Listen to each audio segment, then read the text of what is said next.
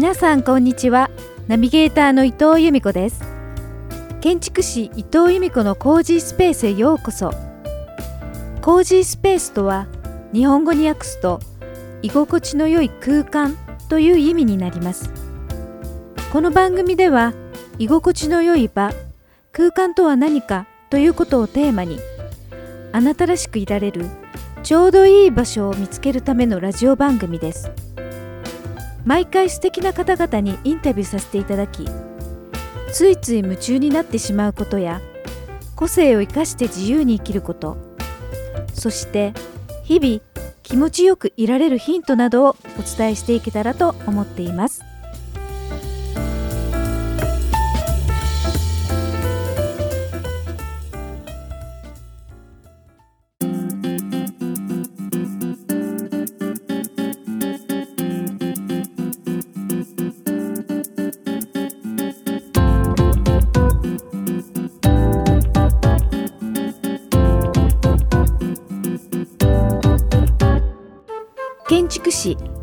伊藤由美子のコージースペース第12回。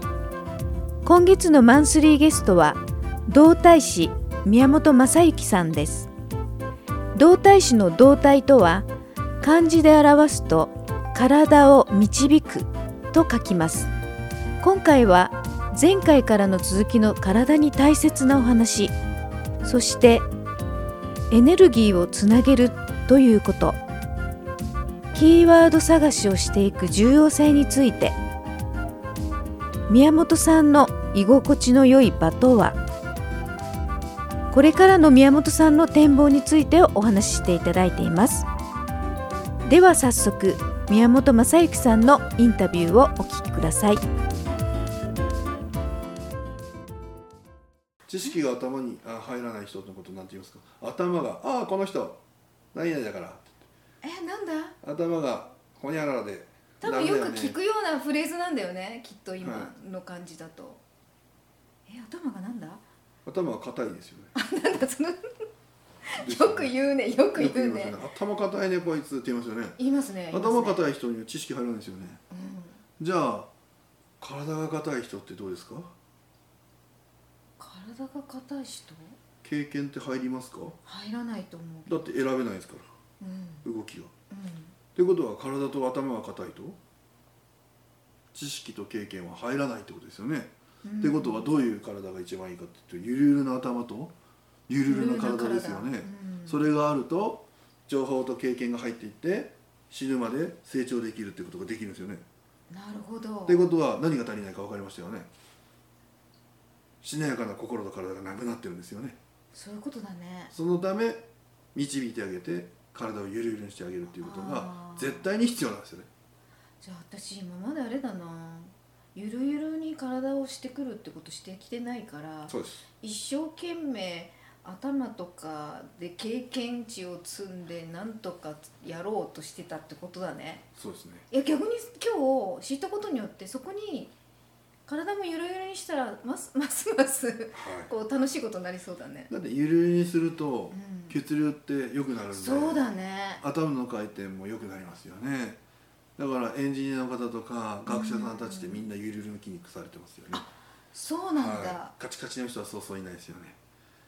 多いと思います。トップクラスの天才学者たちはみんなゆるいですゆねるゆるなんだ。私触らせてもらった限りではゆるいです。体も。はいゆるい、ゆるいです。ゆるいからやっぱりいろんなものが吸収していきますよね。そうなのね。硬いよりかはしなやかな方がいいですよね。まあ確かにね、まあ、い。ろんな怪我しにくいとかそういった面でもね、はい、って考えるとやっぱりそう。何を目指さないといけないのか、うん。ストレス社会の中で、はい。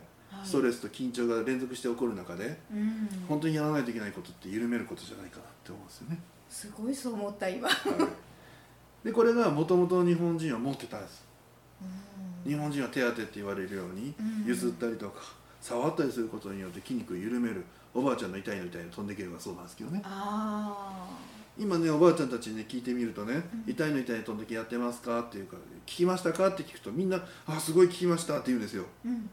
じゃあやってますかって聞くと誰もやってないですよね。なんでですかって聞くと迷信でしょ。いや聞きましたよね今の70代の人とかに聞いてもそれを必ずこうそういうふうに答える迷ことがね。信になっちゃってるのやってますっていう人の方が少ないですね。なぜか。なぜだと思います？えそれ迷信化しちゃってるってことはなんだろ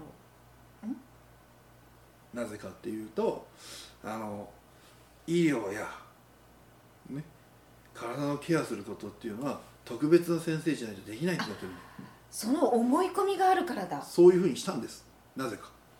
経済がそうさせたんですね。ああそういうことね。子供は学びに行くところは学校だと。うん。体を治すところは病院だと。分業化していったわけですよね、確かにそういうことだね、はい、でも昔はオールインワンでしたよね。それはおばあちゃんが家の中でやってくれたことですよね。おばあちゃんの豆知識があって寒くなったら生姜を飲みなさいとか。うん風邪ひいたら喉にネギ負けとか。いい負けとかね。昔のそういったおばあちゃんの知恵袋がありましたよねうん。それって今もうなくなっちゃったじゃないですか。確かに、まあ、聞いたことあるけど実際やったかって言ったらやってないね、もともとそれ日本人が持ってる力ですよね。でそういったものがやっぱりあったと思うんですよね。生活の中に、やっぱそういったところをもう一回こうもう取り戻すというかうん。作り直していくっていうことがすごく重要で。で最近言ってますよね何やってるかで地域包括っていうこと言ってますよね。あそうですね。家の中でやりましょうってこと言ってますよね、うん。オールインワンでできるようにしましょうって言ってますよね、うんはい。だけど何をオールインワンしていいか分かってないですもんね。うん分かってない。うん。そう。人に触ってあげたりとかもしくは、あのー知識を与えたりとか。うん。そういったことがすごく欠落してますよね、うん。だって特別なことだと思ってるんで。そうですね。自分はできないと思っちゃってるもんね。できないことないです。うん手にはやっぱりエネルギーがあってそのぬくもりを相手に伝えるだけで、そうね。そう。ってことはすごく身近なことを与えれるんですよね、うん。でも与えれるはずなのに与えようとしないんですよ。人に。できないと思い込んじゃってるね。う。んで与えなさい与えなさいって言うんですけど、うん。何をっていうところだねみんな。そこがまずアウトですよね、うん。何でも与えてるんですけどね実は。視線でエネルギー与えてるのもあるし。確かにね。お話で言葉を与えてるのもあるし、うん。あと笑顔でね微笑みかけるとかっていうのもそう。挨拶もそうでしょうし。うんでそれがやっぱりなくなっちゃうんですよね。うん。でパソコンとスマホに向き合う時間が長いみたいな。そうやっぱそこら辺のところがなんかこう体操教室とかで触る技術、はい。もしくはそういった自分で直すっていうそのうん。セルフケアっていうことがもし皆さんができるようになったら家族世の中変わってくるんじゃないかなと思って、そうだね、はい、え今名古屋がまあ中心でやってると思うんですけどそうですね、はい。これから何どうどういうふうにしていくっていう？基本的には今名古屋にちょっと290会場、えー体操教室健康教室を作ろうと思ってます。290はい90会場ですね。会場、はい。えその290っていう数字はなんから出てきたのか。うん。えー、とコミュニケーションセンターとか、はい。障害学習センターとかはい。そういった使える施設を全部し総称すると290会場あるってことです。それもかもう確認してはい。290箇所、はい、最低290だと思います。ああそれをまずやろうとそうですね。思ってるってことですね、はい。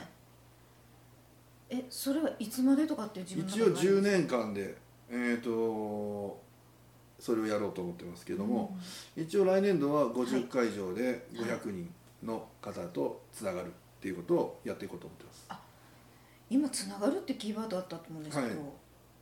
話がちょっとずれるかもしれないですが、はいど宮本さんってなんか一つなぎの達人ですよね。あまあそうですね、はい、よくそう言われますいやね私もだって3回今日今日で3回目なんだけど、は途中ねあのフェイスブックでつながらさせていただいて最初に、でちょっと私が「こういう人いない?」って言ってメッセージを送った「いますよ!」って言って「はい。ああもうすぐアポ取れました」みたいな感じでは「つなぎます」みたいな、はい。そのスピードがえなんか本当に数分？そうですね。それってどうして？どうしてっておかしいけど。簡単ではい。えー、と例えばですよ。はい。ゴルファーを探そうと思います。はい。100分の何どれぐらいの人数だと思います？ゴルファー？プロゴルファー？いえゴルファーです。ゴルフを愛好されている方。ゴルフを愛好されてる方？100人中何人いるかってこと、えー私ゴルフやらないからわかんないけど。え20人とか？100分の1ぐらい。あそんだけとしかいないの？今まあ3万人か4万人ぐらいになってくるだろうと言われてるんですけど、はい。愛好者が、まあ、数はどんどん減ってきてます。10万人ぐらいいた時代から比べると、そういうことですね、はい、だからまあ街歩いて普通にそんなゴルファーゴルフやってる人ってそうそう会えないんですけど、うんあの健康ってどうですかね？健康ってキーワード。100人いたら何人が欲しがる？100人じゃない、ですよね、うんまあ、普通だからはそうだね。つながりますよね、うん。それだけじゃないですか。え？万人につながるキーワードですよね健康はね。はい。だけど例えばそれが健康じゃなくて違うキーワードを投げたじゃないですか私、はい。それでもつなぐじゃないですか。全て健康でつながれるからですよね。そういうことか。ベースが健康にあるベースが健康にキーワードを持ってる人たちはみんな100人だから、あの宮本さんの中でそこでつながってるからじゃあこういう方面の人いないって言ったらあじゃああの人だって言ってピンとくるってことですね要は健康でつながるお客様がたくさんいるってことですよね。確かに。なので学校の先生で教育の現場だけでつながる人数ともう自分が歩いて動けばはい。出会えてつながる人数が違うんで、うん。そこに面白さを感じたわけですよ、うんそうするともう誰もがみんな健康欲しい、そうね。このコロナの時代だからもっと欲しい。もっとそうだねだったらそのないっていう人はよっぽどいないね。そう逆にね、うん。だからそこでつながっていくっていうところが、うん。そのつながるキーワードっていうのにもうマッチングしやすいってことですよね、うん。オールマイティなキーワードっていうことですよね、うん。はい。でもなんか、まあ、私もちょっと近いところあるんだけどだってその人をつないだって何も別にお金としては入ってこないじゃないですか。そうですね、うん、あのやっぱりそのエネルギーとして見てるんで物事をってなるとはい。お金が欲しいわけじゃないんで、うん。エネルギーをこうつなげていく活動をしていく。すごいわかる。はい、そうするとそれが時としてお金になったり時として人脈になったり時としてあのお供え物でおばあちゃんが煮物を作ってくれたりとかうん。時として感謝の言葉だったりとか。そういうことだよね。そういうことですよね。それがつながりっていうことじゃないですかね。そうそう思いますそう。私お金をつなげたいんじゃないです。うんそのもののエネルギーをつなげていきたい。あすっごいわかる、はい。そうするとああ何でもこう転換していくんだなエネルギーはっていうのに気づ気がつけると実態が出てくるんで会いたいなと思ってると会いたい人が出てきたりとか。あそうなんですよ。わかるわかる。今日もちょっと水汲みたいなと思ったんですよね。はい。そしたらびっくりですけどね。みんなタンク持ってくるんですねお客さんが 最初、えー、と2つしかなかったんですよ。いっぱいありますねあそこに。皆さんにこのお水配ってあげてるんで大体5個しか持っていけないんですけど、はい。まあ、5個以上もう出てきてるんですけどはい。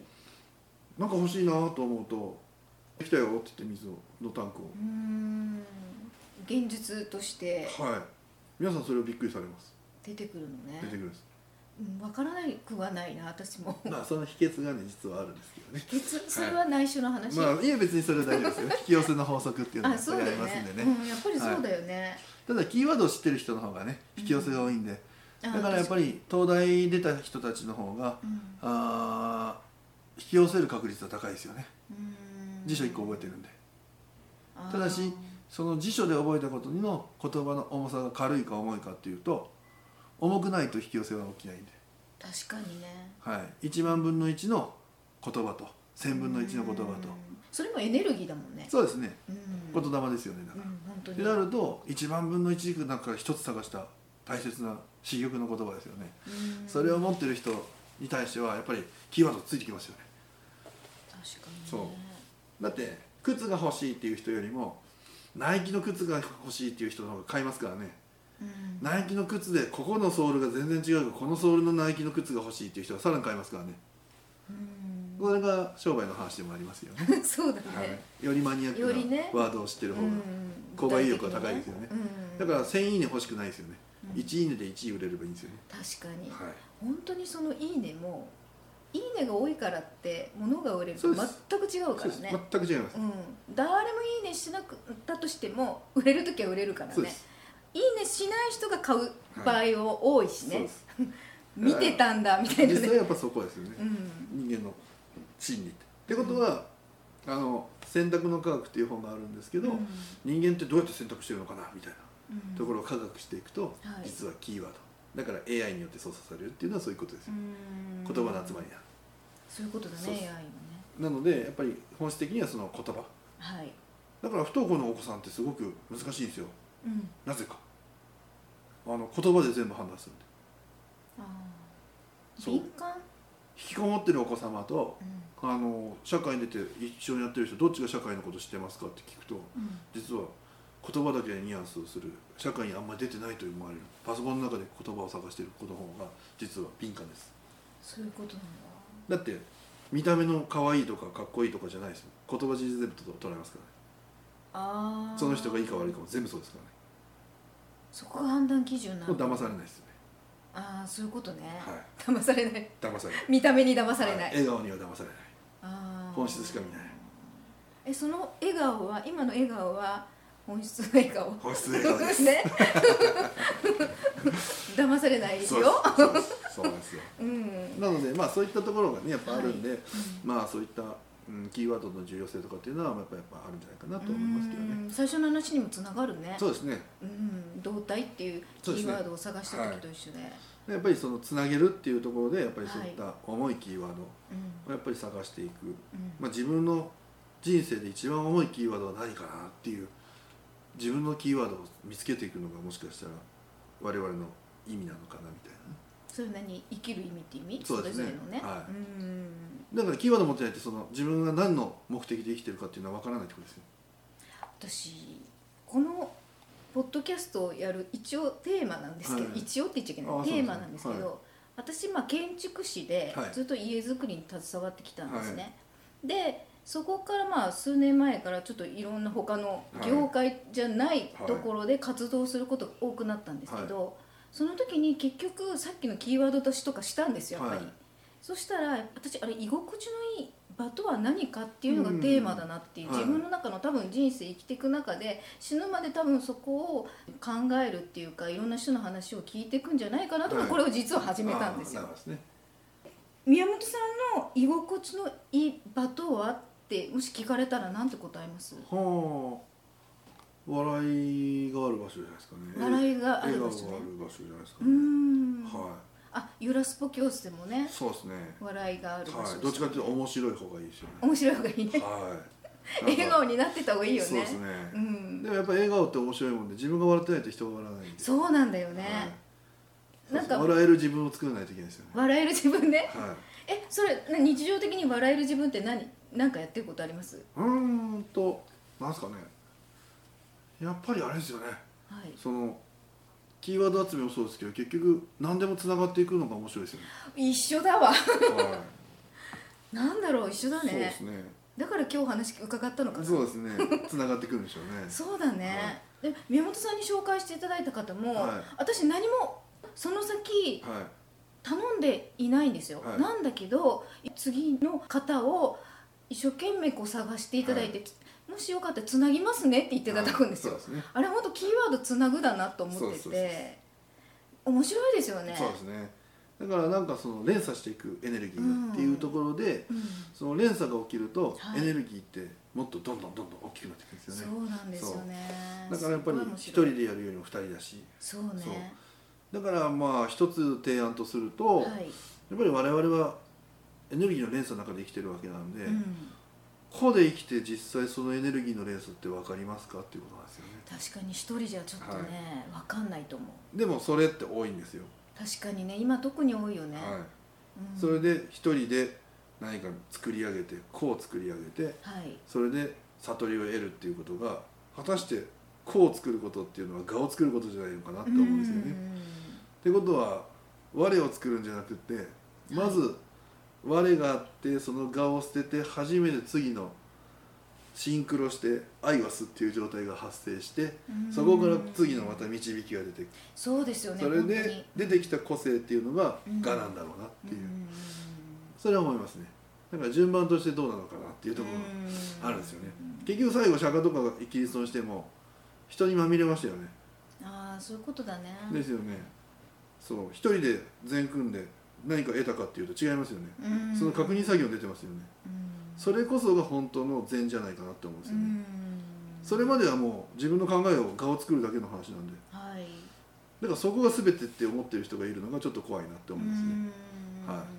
やっぱこうやってお話を伺ったりしてで自分の中にやっぱりこういろんなものを取り入れていったりとか、はこうやってお話ししてキャッチボールすることによってのエネルギーっていうのがそれがまたこのポッドキャストの番組で伝えるっていうのが、私本当にエネルギーの循環だと思ってるんですよね。それがまああの単純に楽しいだろうって思ってやってるんで,、はい。ですね。今お話聞いててすごくなんか共感しましたよ。い、はうん。い、なので自分の場合は、はい。あのそれがつながってるっていうのが分かりやすく、はい。こう自分を個性を体現したのが動体っていうツールそういうことですね。だから動体ってツールなんですよああそういうことですね。だからこれは誰もが覚えれるツールうん。として考案したっていうところがあるんで、うん。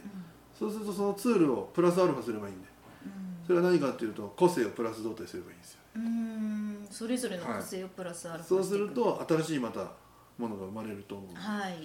なのでやっぱり日本人ってその能力すごい長けてるんですよね。うん。なぜかっていうといちごと大福まずいちご大福ですよねそう。新しいもの。例えがいきなり可愛かったですけど。そうですよね、うん。新しいものってないんですよ。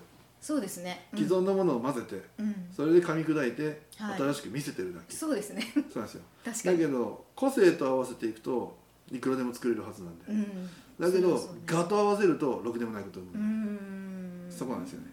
だから画を終わってはい。次のシンクロした状態から生まれてくる初めて出てくる個性、要は手張りみたいなものですね、うん。総書行書楷書みたいなものですよね。はい。だからやっぱそこら辺の境地まで慣れるための段階を追ったツール。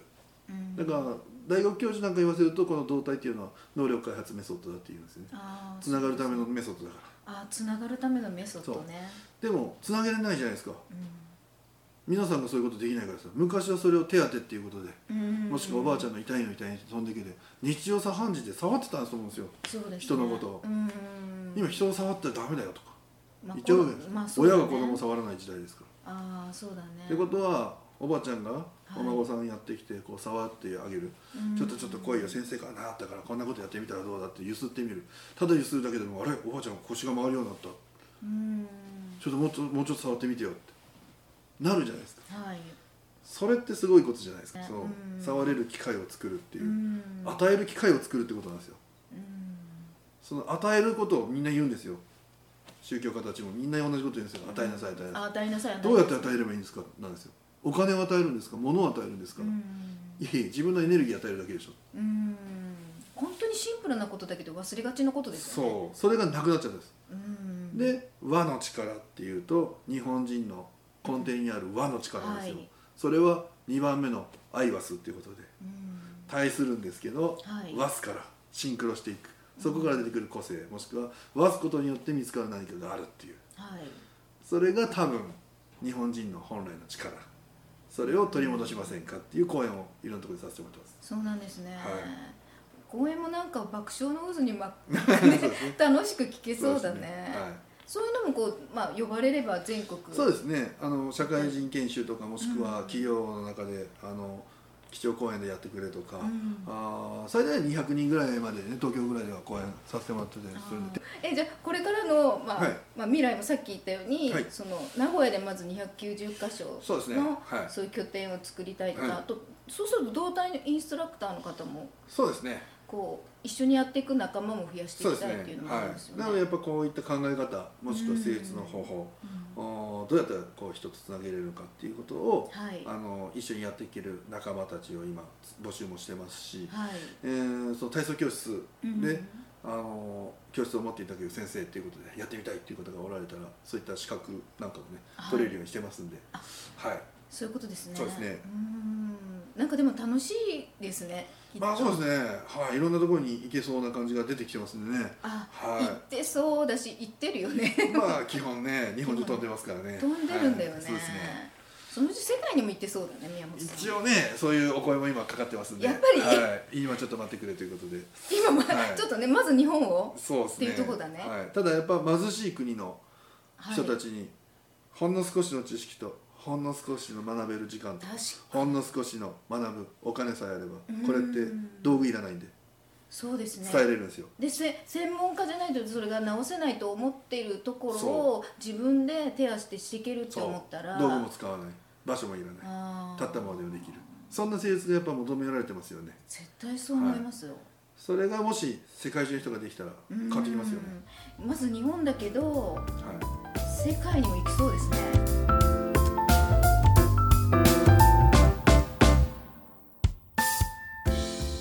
動体師宮本正幸さんにご登場していただきました。この番組をまた聞きたいなと思っていただいた方は音声アプリの購読ボタンをポチッと押していただくと毎週日曜日に配信されたものがスムーズに聞けますのでぜひぜひよろしくお願いします。今回配信した詳細については私のホームページ由美子ズルームにも掲載しています。こちらの番組の詳細に URL を記載しておきますのでホームページもよかったら見に来てくださいね。感想もお待ちしております。それでは次回もお楽しみに。伊藤由美子でした。